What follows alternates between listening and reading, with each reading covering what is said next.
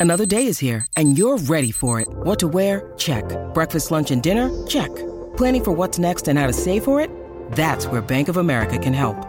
For your financial to-dos, Bank of America has experts ready to help get you closer to your goals.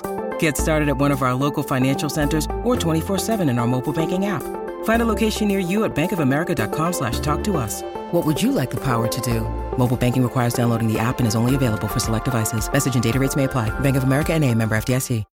When you need mealtime inspiration, it's worth shopping Kroger, where you'll find over 30,000 mouthwatering choices that excite your inner foodie. And no matter what tasty choice you make, you'll enjoy our everyday low prices, plus extra ways to save, like digital coupons worth over $600 each week. You can also save up to $1 off per gallon at the pump with fuel points. More savings and more inspiring flavors make shopping Kroger worth it every time. Kroger, fresh for everyone. Fuel restrictions apply. This is a crowd podcast. This is We Didn't Start the Fire, the only podcast started by me, Billy Joel.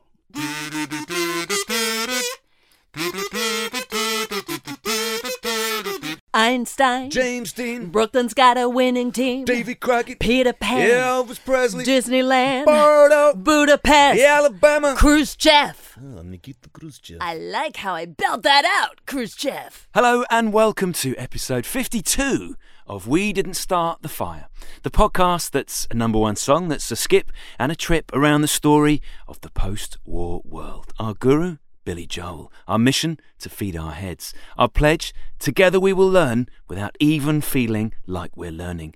I'm Tom Fordyce. This is The Unstoppable. Katie Puckrick.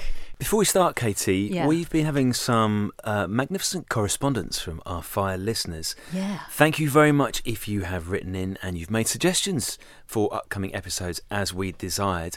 We do get them all and they are very, very useful. So Yeah.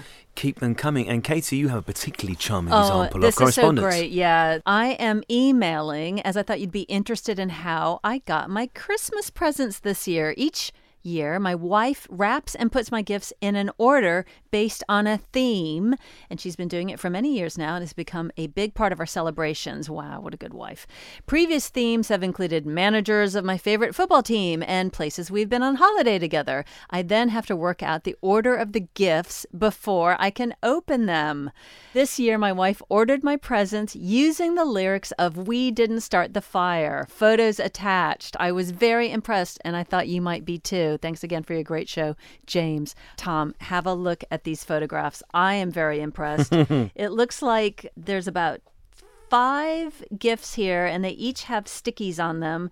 One sticky says Rockefeller, Campanella, Communist Bloc, and then you've an- got a Harry Truman, Doris Oh, Day, yeah. Red China, Johnnie Ray. So I don't even know what those what's in those gifts. What do you Well, think?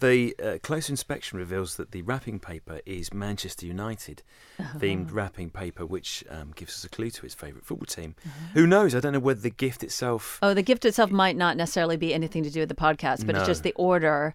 And you know what? There are what 120 Yes, there are. topics in the song. So she's made a cross for her own back. I don't know how many presents James will have received over could Christmas. Could be a full Christmas job. This one couldn't. yeah, it? big Christmas job. Katie, should we toast our lobes around the fire? I don't know how Khrushchev is going to be topping this. This is our uh, Soviet dictator of the week. I don't know if he's really a dictator. We're going to find out. Any uh, ignorant preconceptions that you might hold based on some Wham songs that you heard in the 80s about this uh, this Soviet premier? Well, I have already sung uh, Nikita by Elton John in the previous episode to flag this one up. Oh. The thing I've noticed about Khrushchev is that he always seems to be played in fiction by short, fat, bald men. Um, so he's been played by Bob Hoskins. Yeah. He's been played by Brian Glover, uh, also known as the PE teacher from Kes. All right. Might be too British a film for you. That I know you're waiting. Uh, there's just blankness emanating from my eyeballs to your expectant expression. Basically, uh, my preconception is that Khrushchev uh, is clearly a short, fat, bald man. Well, he is very small. Turns out he's five foot two. And he does bear a passing resemblance to a jacket potato um, before he's been microwaved and lubricated with various condiments. But we can stretch this out to comparisons to snacks all all the live long day. I think it's probably not a good idea because we are sorely testing the patience of our listeners and also of our esteemed guest. She is a senior lecturer at the University of Winchester. She specializes in Belarus in the post Stalin era. She was our Malenkov guest, and uh, she will be coming back on for Sputnik. She holds a British Academy Mid Career Fellowship 2020 to 2022. She is Dr. Natalya Chernyshova. Welcome. Oh, wow. What a welcome. Thank you so much, Katie. Thank you, Tom. It's wonderful to be back. Oh. And it's a, a real privilege to talk about Khrushchev. I think I might help a little bit with your preconception of his appearance in the course of the show. Oh, okay. All right. Well, just tell us right now. Where can you set us straight? Sure. All of the footage that we have of him shows us the, exactly that kind of man. Short, fat, bold, dresses like a jacket potato as well, um, but really forceful and can hold his own in any circumstance, in any audience, in front of any kind of group of people. But perhaps some of that appearance had served him well at times uh, in politics. However, if we look at Khrushchev's pictures when he photographs of him when he was a young man, he was quite dashing. He was slim.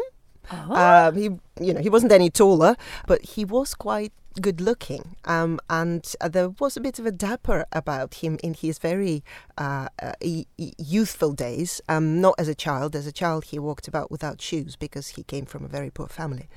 Well, we're just looking at pictures now on the World Wide Web of young Khrushchev, and he's uh, he's got kind of a little pout going on, like full full lips, flared nostrils, Got good cheekbones as well, isn't he? good cheekbones. somewhere around mid 20s, um, 1920s, that he got very ill for uh, a few months and had something like a, a bad case of grippe or something like that. And, and that made him lose his good looks. He never quite recovered from that and gradually sort of went down, down the hill. Before we get too much further, let's place him within the context of history. So Khrushchev was the guy who came along after Stalin and after Malenkov. What was the big idea behind him? What was his his whole thing? What was his gig? Khrushchev's main accomplishment has been and has been seen the denunciation of Stalin and dethroning of Stalin as, as a demigod, the, the, the status that he had held in the Soviet Union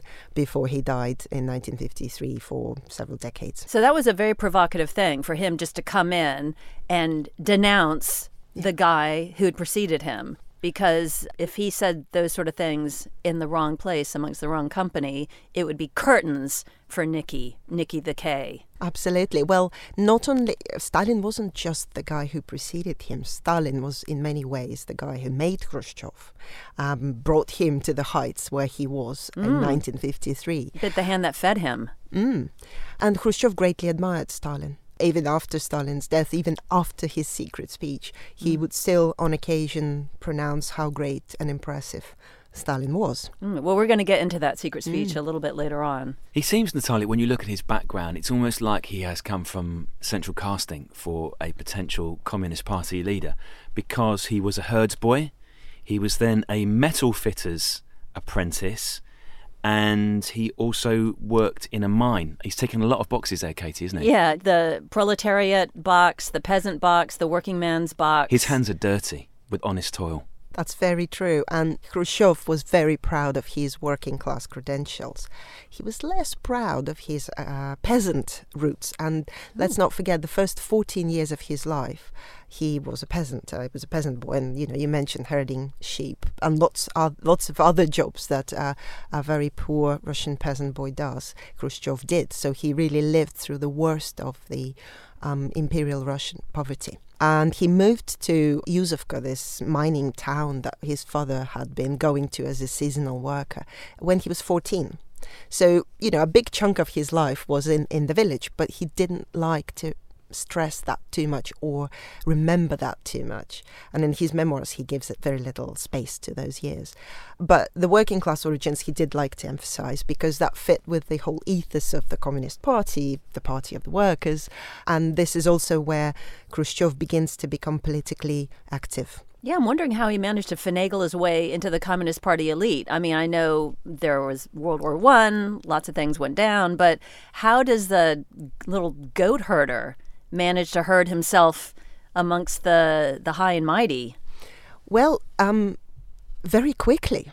That that's the amazing thing about Khrushchev's rise um, through the party ranks, if you like, in, in the late 20s and early 1930s. This was the time for promotion for all kinds of people of humble backgrounds, not least helped by the Great Terror, that vacated a lot of nice top jobs. And that was Stalin's purge, right? Where he just decided if you looked at him sideways or cross eyed, you were out. Quite. And so, you know, for a lot of people, this is a time of promotion. But even within that context, Khrushchev's rise is quite spectacular. And he begins by becoming uh, politically active in the mind bef- during the, the, the war.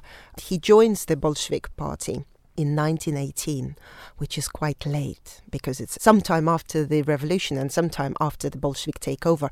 And he was always a little bit embarrassed about that. Oh. And he was always a little bit taunted about this by the other big shots in, in on Stalin's team. And was he just being careful? He was just waiting to see which way the wind was blowing before he committed? It was that he was perhaps not that politically aware of, Oh, of, okay. of the, the nuances as he himself claimed Mm. uh, between different parties. But also it might be that his sort of natural sympathies were more with Mensheviks, um, the, the competitors of the Bolsheviks, but then he switched sides. And that's that is awkward. Although he followed in good footsteps there, Trotsky did the same.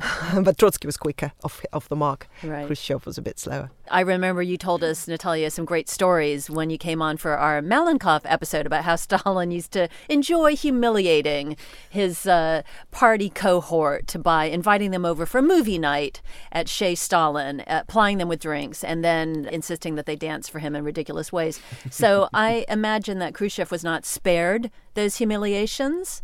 Oh no, he was one of the more frequent butts of the joke. He was the one who was made to dance a Ukrainian national dance, gopak, a kind of folk dance that involves you squatting down and, and throwing your legs out. Yeah, the kicking. jump- you squat kicking. down, kick on either Cossack side. kick. Yeah, the And Cossack kick. By that point, he was not as slim as I made him sound in, in the early days uh, of his life. So it was quite hard, and he did not enjoy that one bit. He must have had some kind of grit, gumption, the right stuff that made him persevered because he's not physically prepossessing. People enjoy making him the butt of jokes, especially Stalin. So, what was it about him that made him or allowed him to persevere? Well, part of his success, I suppose, part of his secret was was his appearance. You know, the very appearance that we often joke about and, and talk about him uh, looking as a country bumpkin and a clown and, and someone not to be taken seriously, non-threatening. Well, that played in his favor. He wanted to be seen as non-threatening. Uh, there was something disarming about him, and he was quite you know, he wanted also to seem nice, and compared to a lot of his colleagues up at the top, he was nice. So he presented this front of, of someone who was a little bit naive, uh, not cunning at all, uh, not threatening, not complicated, and could be trusted, therefore, because he was non threatening. And, and that's how, I mean, we can, of course, uh, only speculate what Stalin thought, but it, it seems that it, a lot of times this was in his favor. Let's get into the power struggle. I know we discussed this at great length on the Malenkov episode when you brought it so vividly to life. But once Malenkov was installed as the leader after Stalin died, the idea was Khrushchev was right behind him, kind of pulling the strings. What was that dynamic, and how did Khrushchev maneuver his way into uh, pole position? Right. Th- this is really interesting how things change so dramatically behind the closed doors, and uh, um, and Khrushchev manages to pull a gambit after gambit. The first gambit of his life was getting rid of Beria. The most feared man after Stalin's death. Uh, Malenkov was in cahoots with Beria, so Malenkov was Beria's um, sort of closest uh, ally and and Khrushchev was aware of that. But by the time that Khrushchev was prepared to to, to pull one on on Beria and everyone had everyone else uh, on board. Even Malenkov was getting a bit fed up of Beria's very abrupt ways. Beria was clearly seeing himself as the first among equals and, and was, was saying so and was really stepping on the toes of the party prerogatives and, and appointing people here and there, making taking initiatives with reforms without consulting others and so on. So even Malenkov got fed up. Khrushchev managed to get everyone united against Beria and managed to also lull Beria, he thought, into a state of unsuspicion, uh, if that's a word, and successfully managed to get rid of him. And then next it was the turn of Malenkov himself and of Molotov, another long-standing Stalin's ally. And, and Khrushchev did this gradually by taking various policy initiatives that put him a little bit ahead of the others, but also by playing on Stalin's legacy and accusing people or hinting at their involvement in the terror during the Stalin's time and therefore kind of pushing them aside. but also sort of conveniently editing out his own involvement in Stalin's terror. So just diminishing that a little bit, turning everybody's attention, look over there. to everybody else. Let's get into the Absolutely. thing that you mentioned a bit earlier the famous secret speech that obviously, Tom, wasn't that secret. Not that secret speech, no. Because we're talking about it now. So, hmm. what was this? Uh, not only we are talking about it now, uh, pretty much everyone was talking about it then. So, if, if there ever was a misnomer, that's that's one. Um, Khrushchev's son later did said that he didn't think Khrushchev meant for it to be secret. And in fact, it wasn't called secret speech at the time he was giving his report. The report was called on the cult of personality and its consequences, something it's like quite that. a good title, that, isn't it? Yeah. Mm. And how long was this speech, by the way? It was four hours without a break. Khrushchev could talk. Catheters yes. for everybody. the secret speech was the first time when such a, a lengthy, detailed, and angry attack was launched on Stalin and his reputation. Now, Khrushchev did not start de-Stalinization. That's often associated with the secret speech, but actually, de-Stalinization had begun almost immediately after Stalin's death. Mm. And there were various signs, public signs, that this was happening. But the first initiator of policies that could be described as de-Stalinization was Beria.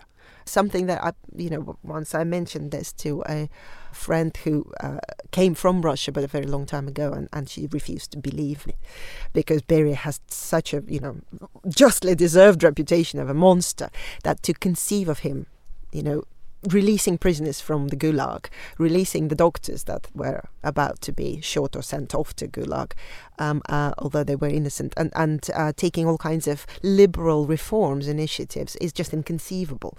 But it, it did happen. So Khrushchev was a little bit on the back foot with that. But with launching the secret speech, volunteering to give the report at the Congress, Khrushchev made sure that he was the one who set the terms of the debate.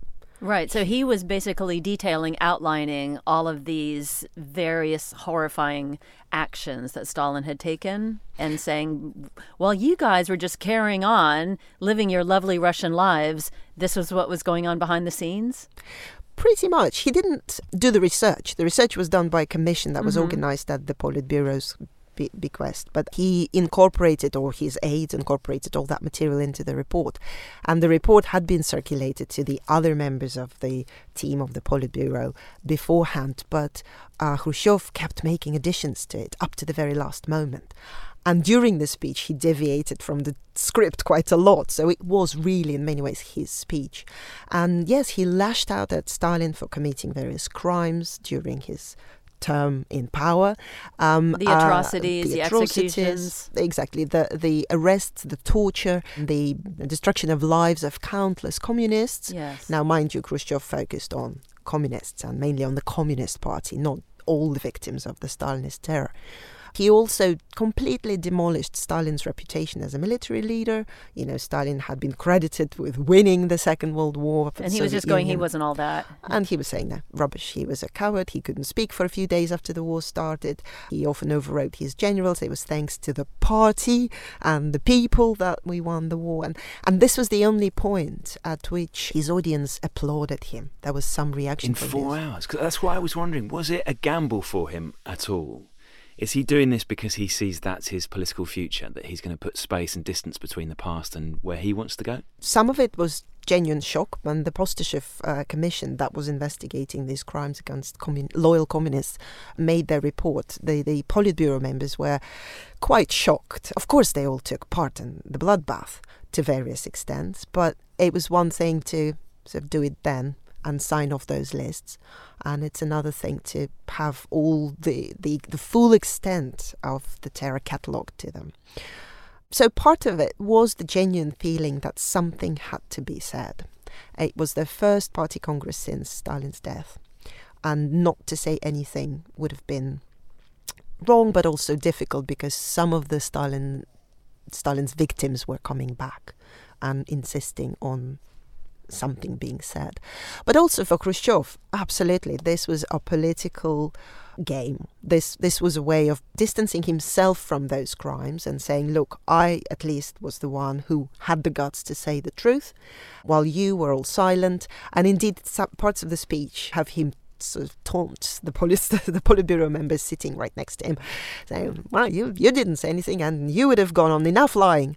So he really kind of made himself the top guy with Yeah. this speech, but it was a huge risk. kind of virtue signaling. So, what was hmm. his whole gambit once he got into power? Was he trying to distinguish himself from Stalin? Clearly, he was. There were loosening of restrictions, there was broadening of freedoms. Was he just sort of announcing like there's a new sheriff in town and it's it's a free for all, or was it sort of careful loosenings of restrictions?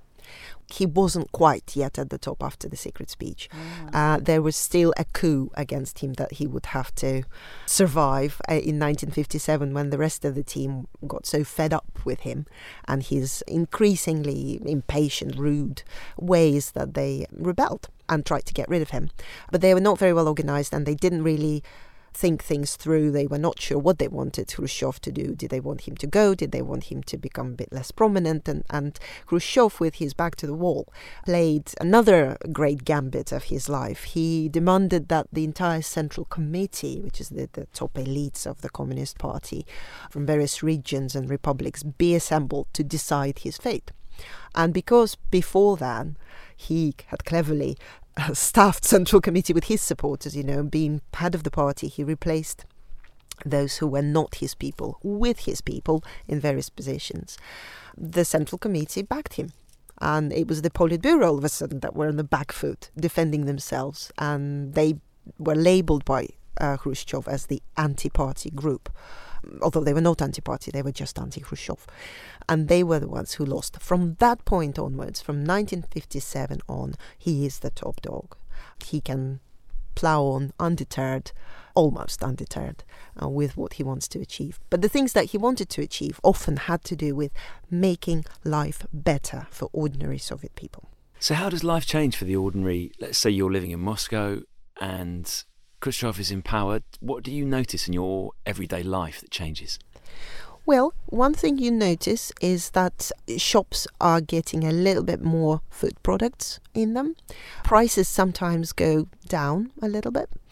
You notice also that you're getting a little bit more money, so the, the salaries are be- beginning to be raised. One of the first economic policies that uh, Khrushchev initiated concerns the improvement of the living standards for peasants, for the collective farm workers. They they were getting more money for their work. They were taxed less, so they had to pay less to the state or provide less of their produce to the state. Prices for foodstuffs at the same time in cities were also kept low or lower. Now these things slip a little bit later to in, in the Khrushchev decade towards the mid 60s and it causes protests, notably in Novocherkassk where blood was spilled when the uh, Soviet authorities suppressed those protests. But the very existence of those protests over economic conditions, over rising prices, suggests that things have improved and people's expectations were that they would continue to improve. Yeah. Right, let's just take a little breather there and have some ads, and we'll be back in a moment. Imagine boarding a flight thinking you're heading on holiday, but instead you get taken hostage by Saddam Hussein. Your daily reality is the fact that at any moment, when the guard comes along, he might just pull out his gun and shoot you in the back of the head.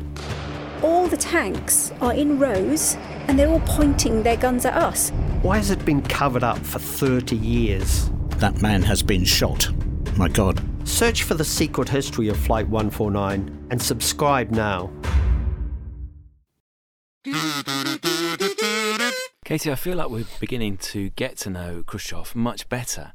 And it's almost a shame, Natalya, that you weren't there to help out some of the leaders of the West who seem to have been either baffled by Nikita and unable to understand who he really was, or just a bit dismissive. There's a quote from Harold Macmillan, Prime Minister of Great Britain, who is um, quite unpleasant, Katie, quite Oh. catty. Okay. He says he describes Khrushchev as a fat, vulgar man with pig eyes and ceaseless flow of talk. Ow! Mm. Has he looked in the mirror, this Harold Macmillan? So, how did the West feel about him? Were they confused? I think yes, it was a mixture of fascination, fear, and sometimes disgust. Khrushchev is very explosive, and sometimes he just goes off the script, goes off on a tangent, embarrasses himself and his host, and, and sometimes he regrets it afterwards. There were occasions when this was an act aimed at intimidating his audience. Sometimes it was genuine. He lost the plot. I think the, the the reactions varied, and, and you know some some people were more sympathetic to him, some less. It took a while to get to know him, get to love him. He was a complex man, yeah. So his relationship with Eisenhower is interesting. His uh, relationship with Kennedy is even more interesting. Yes. He was known for his threatening comment directed to the West, which kind of boiled down to, We will bury you. Can you talk about that speech? Because um, I have a feeling. 2020 hindsight, it was a little bit of a lost in translation moment. Like it was uh, an idiomatic Russian expression, kind of like, well, it's your funeral kind of thing. But then th- they built it up in the West as like, oh no, they're coming to get us. The, the Russians want to annihilate us. What was that all about? The person I always feel sorry for is Khrushchev's translator or interpreter, um, because Khrushchev's speech is peppered with these idiomatic expressions that are a nightmare to translate into any language.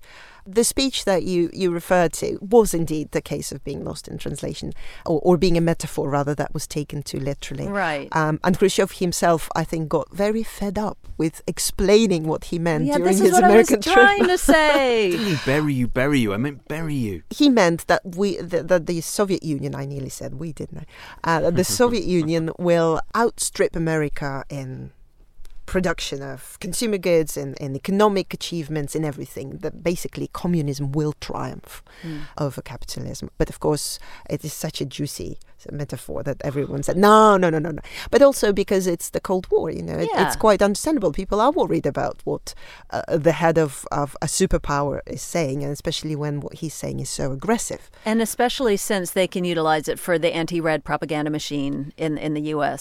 Uh, in particular. You know, the Soviets are gunning for us. Uh, hide under your beds, duck and cover. Katie, uh, Billy is so keen on this period of Russian history that he has granted us separate episodes on some of the major things that happened under Khrushchev. Yeah. So the Cuban Missile Crisis, the U-2 spy plane crisis. So we're going to touch And- on and those- Budapest. and Budapest, which we've already touched on. Yes, a lot of touching. a lot of touching. But you, in your peerless research for today's episode, Katie, you unearthed a excellent documentary when Khrushchev goes to America, It's called Khrushchev Does America. which is a lovely little nod to a diff- very different sort of film.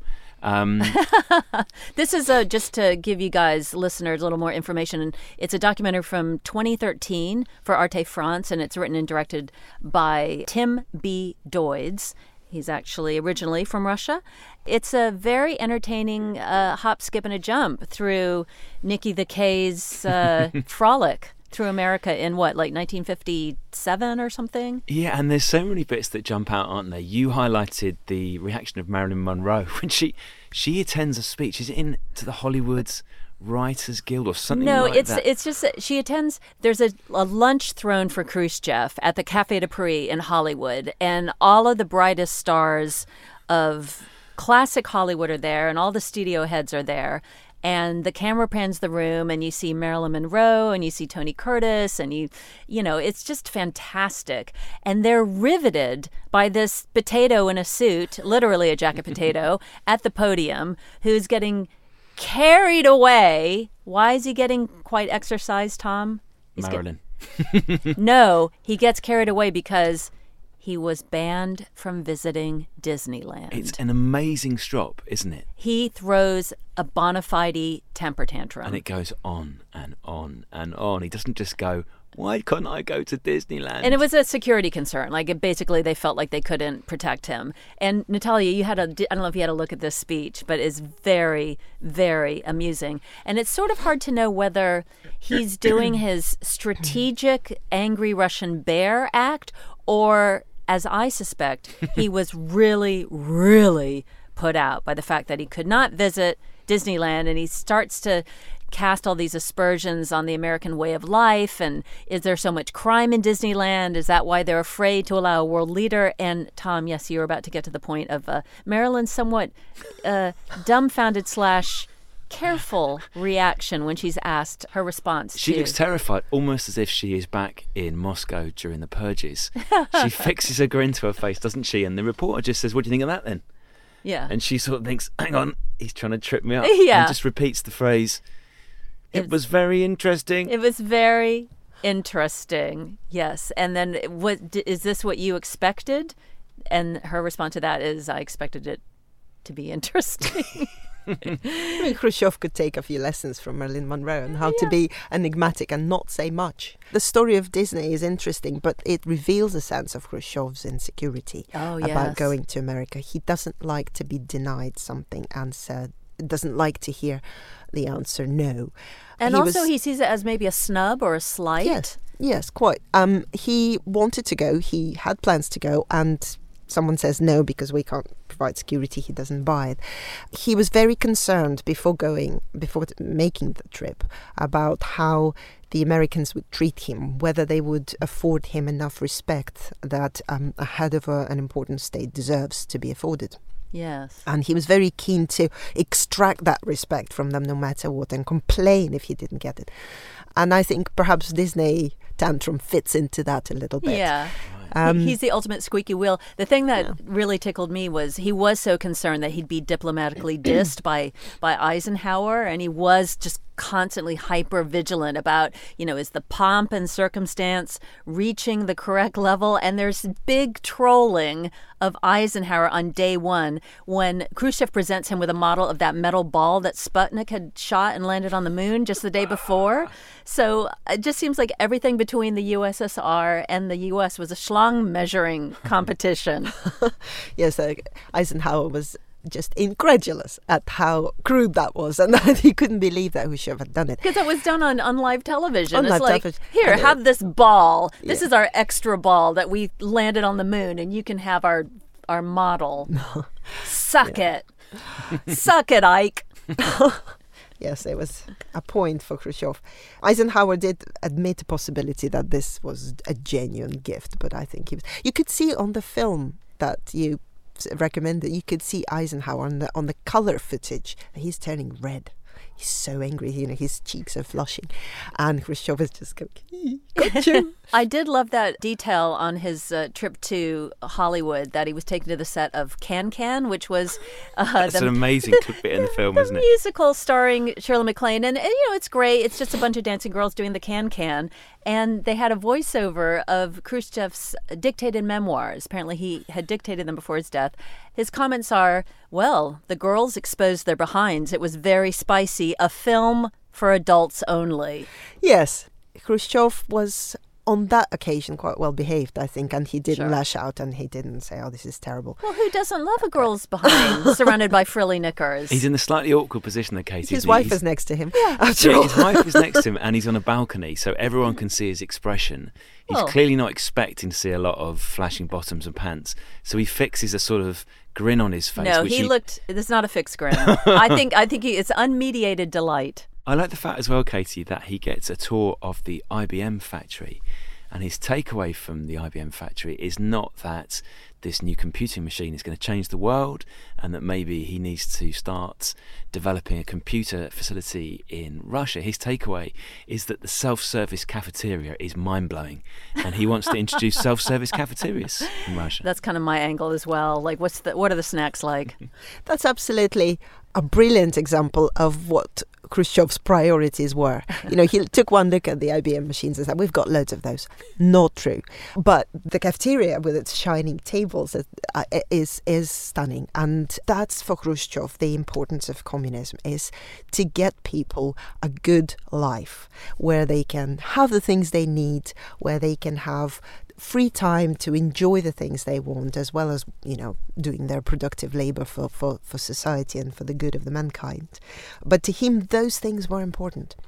So he has eight years in power from 1956 to 1964 and the end when it comes Natalya if you have been khrushchev and you're looking back at the deeds that you've taken part in and just the recent history of russia you're probably thinking that when the end comes it will be the actual end but it's a bloodless coup that removes him. Yes, and, and Khrushchev thought that was one of his main achievements of his time in office, that he was retired. And his colleagues were able to say to him, We don't like you, and get away with it. And that was one of the sort of defenses that he puts up.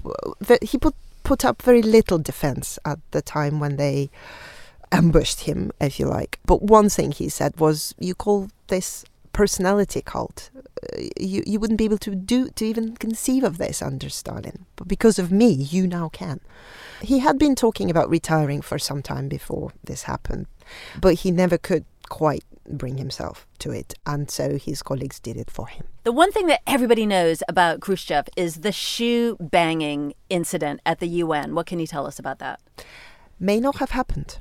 It may not be true. There are varying accounts of this. He did speak. His speech was passionate and, and quite threatening at times. That, that's all true. He was um, having a go at another was, delegate. Yeah. yeah. Yeah, there are different versions of this. So some say, um, and, and some, you know, these versions come from people who were there or claim to even have been involved picking up the shoe. One of his shoes came off and he may have picked it up and placed it on the podium next to him oh, while he was shaking his fist. Still, that's like having a freak out if your shoe falls off when you're yeah. having a well, ha- having a meltdown. There are rumors that a journalist stepped on his foot and okay. that came brought the shoe down, but uh, didn't stop Khrushchev from making the speech, and then he was very, you know, energetic. The show it. must go on. The show must go. But the shoe must come off. but there isn't a footage of him actually brandishing the shoe. So maybe it's apocryphal, but basically the maybe. idea is, is that he loses yeah. his shit no matter what. Yeah. And it yeah. might involve um, shoes the, coming off. And there are some, you know, Soviet officials who remembered this happening and who say, remember being very embarrassed by it, by being part of the same delegation with Khrushchev. So he he oversees a lot of big crises that happen. There's the the downing of the U-2 plane behind Soviet lines, Berlin crisis. There's the Cuban Missile Crisis. We're, we'll be getting into that in the the JFK years. But these are quite hefty things that he is overseeing. And how is he perceived uh, within the Kremlin and within the Soviet Union to have handled this? Was he seen as powerful, authoritative, successful? Not always. I mean, a lot of these challenges, and they were huge challenges for any politician to handle, some of them were, well, all of them, were of his own making. Of course, he didn't authorize the U 2 plane to fly over the Soviet Union. But he shoots off his mouth a lot, right? He and does. then so then it's he gets a response where the Americans or the West call his bluff. And sometimes he tries to outsmart them and, and play a game and loses in his own game. So uh, with the U-2 plane, the fact that he didn't reveal the the fact that the pilot survived and they had him, the Soviets had him, that, that was intentional. And Khrushchev hoped to kind of corner Eisenhower and get him, you know, to be all soft for the summit, but ended up derailing the summit completely and making Eisenhower furious. With the Berlin ultimatum. This is one ultimatum in, in history where the deadline doesn't mean a deadline. And he keeps shifting it back, and, and in the end, the outcome is a wall.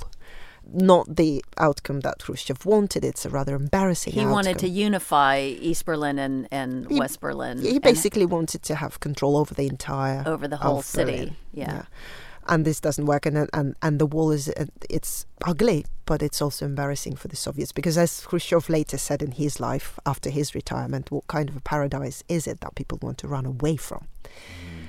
And with Cuba, you know, it, it is his gambit, his gambling that gets them there. It's very tense. And no, his colleagues do not quite see this as a victory because the agreement to remove the missiles, American missiles from Turkey, remains a secret. Right. And so he cannot actually say that he got something in return. So he dies in 1971 of a heart attack at the age of 77.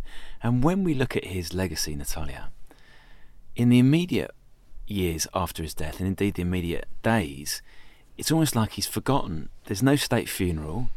He gets one sentence in Pravda, the state newspaper, Oh, that's so cold. which is super cold. But now, with the benefit of more intervening years, how do you think he changed Russia? Is there, a, for example, is there a Mikhail Gorbachev without Khrushchev?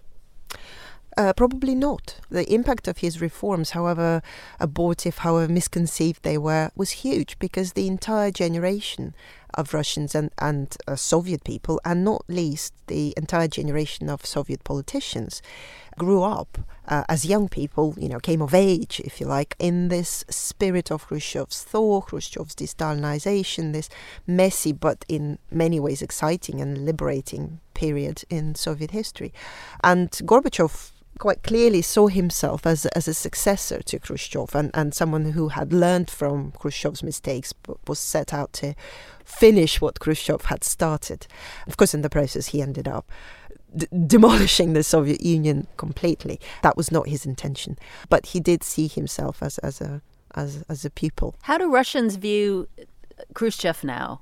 It's difficult to say. He's not very much spoken about. There's probably the same mixed reputation of him as is represented by, by his tombstone that was put up by the artist he had insulted, but developed a kind of a grudging respect for, Ernst Neizvestny. And, and that monument is made of black and white granite uh, or marble, I think, with just Khrushchev's smiling head in the middle.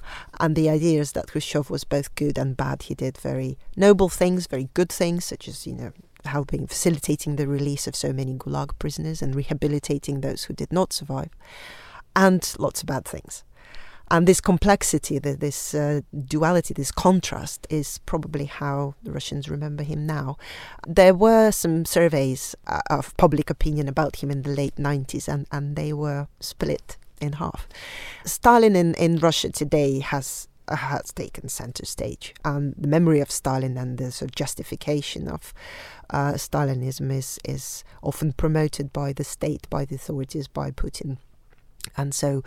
Of course, that doesn't sit very well with memory of Khrushchev, who was famous for dethroning Stalin and, and criticizing him. So um, it's it's a complex memory of a complex man. Well, Natalya, thank you so much for showing us the light and the shade in this man. Katie, I feel like my head has been filled in the best possible way. I'm going to start developing a spicy public manner where I have explosive outrages about ridiculous things, like the fact that my tea has gotten cold. I think that's an absolute snub for a presenter of a podcast of this stature. Tom, what are you going to do about it? I think it's really interesting. But you will have to give people lots of hugs. And that may be difficult in the current circumstances. I'm happy to give a hug. Give a hug, get a hug. Thank you. I hug you. I hug I you hug back. you, Natalya. Katie, I don't know if you noticed, you probably did, but I'm still struggling to get the correct pronunciation of Khrushchev, Khrushchev, Khrush- There's Nikita. A, there's a ch, yeah, there's a ch at the beginning. There's a sh or there's a sh and the sh and a. Yeah, just Nicky, Nicky boy. That'll do it. So Billy knows what he's doing. I don't even know why we even open our faces and waste our breath on this. of course, he's got to include Khrushchev. I know he's an adorable Mr. Potato Head. However, he did oversee so many prominent events in the mid 20th century. So we got to we got to keep him in there. And also, he was great at throwing a tantrum. What a tantrum thrower. Yeah, absolutely. Shoe or not shoe? To shoe or not to shoe? That is the question. I like the idea of just screaming so much that you lose your shoes. So next week, Katie, Yeah. we have somewhat of a gear change. We go from Mr. Potato Head to Miss Glamourpuss. Oh, she is such a glamour puss. Grace Kelly, aka Princess Grace. We find out how the Queen of Hollywood becomes the Princess of Monte Carlo. Mm. In the meantime, Katie, if people would like another podcast to listen to, let us tell them about Death of a Film Star. Now, these are the stories of the stars we lost too soon, from Judy Garland to Carrie Fisher, Chadwick Boseman to Robin Williams. It's incredible storytelling, super immersive, and really wonderfully produced. Go and check it out. Just search for Death of a Film Star in your podcast app. And everybody who has ears clapped to your speakers right now, or perhaps even your headphones, why don't you follow us at Spread That Fire on all the socials and please subscribe while you're at it. We'd very much appreciate it. Now, Casey, we've talked about merch before. Merch. Um, there has been a magnificent suggestion that we need to bring out a Studebaker oven mitt. Studebaker, get it? Baker? Studebaker? Studebaker!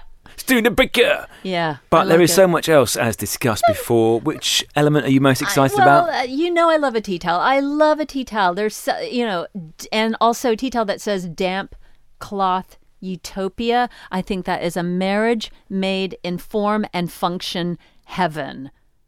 Leave it with us. Working on it.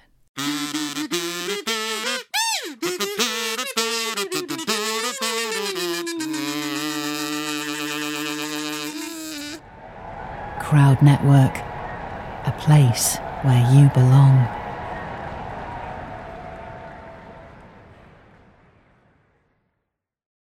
I'm Allison Holland, host of the Kennedy Dynasty podcast. Equipped with a microphone and a long term fascination of the Kennedy family, I am joined by an incredible cast of experts, friends, and guests to take you on a fun, relaxed, yet informative journey through history and pop culture. From book references to fashion to philanthropy to our modern expectations of the presidency itself, you'll see that there is so much more to Kennedy than just JFK or conspiracy theories. Join me for the Kennedy Dynasty podcast. Welcome to Anthology of Heroes, the podcast that explores the most pivotal moments of history through the eyes of those who lived it. In this podcast, we don't spend our time recounting facts and dates. Instead, we follow in the footsteps of national heroes, kings, or ordinary people who lived and breathed the moments that shaped our world. We're not hemmed in by eras, borders, or religions. Instead, we seek out the tales of those who defied the odds and fought passionately for their beliefs. Whether they're right or wrong is up to you to decide. From Vercingetorix's doomed rebellion against Rome to Osceola's unshakable war against the USA, all the way up to the inspiring Sobibor concentration camp uprising in World War II, each episode is an immersive listening experience, blending music and sound effects to really draw you into the story. Our episodes go for about 45 minutes, making them perfect for your commute, and are crafted using a wealth of historical sources, which I list on our website if you want to learn more. I'm the host, Elliot Gates, and I'm thrilled to have you joining me as we uncover history's hidden gems and illuminate the faded pages of our past. Look out for the Anthology of Heroes podcast on Spotify, Apple Music, or anywhere else you get your podcasts from. I'm Ken Harbaugh, host of Burn the Boats from Evergreen Podcasts. I interview political leaders and influencers, folks like award winning journalist Soledad O'Brien and conservative columnist Bill Kristol, about the choices they confront when failure is not an option. I won't agree with everyone I talk to, but I respect anyone who believes in something enough to risk everything for it. Because history belongs to those willing to burn the boats. Episodes are out every other week wherever you get your podcasts.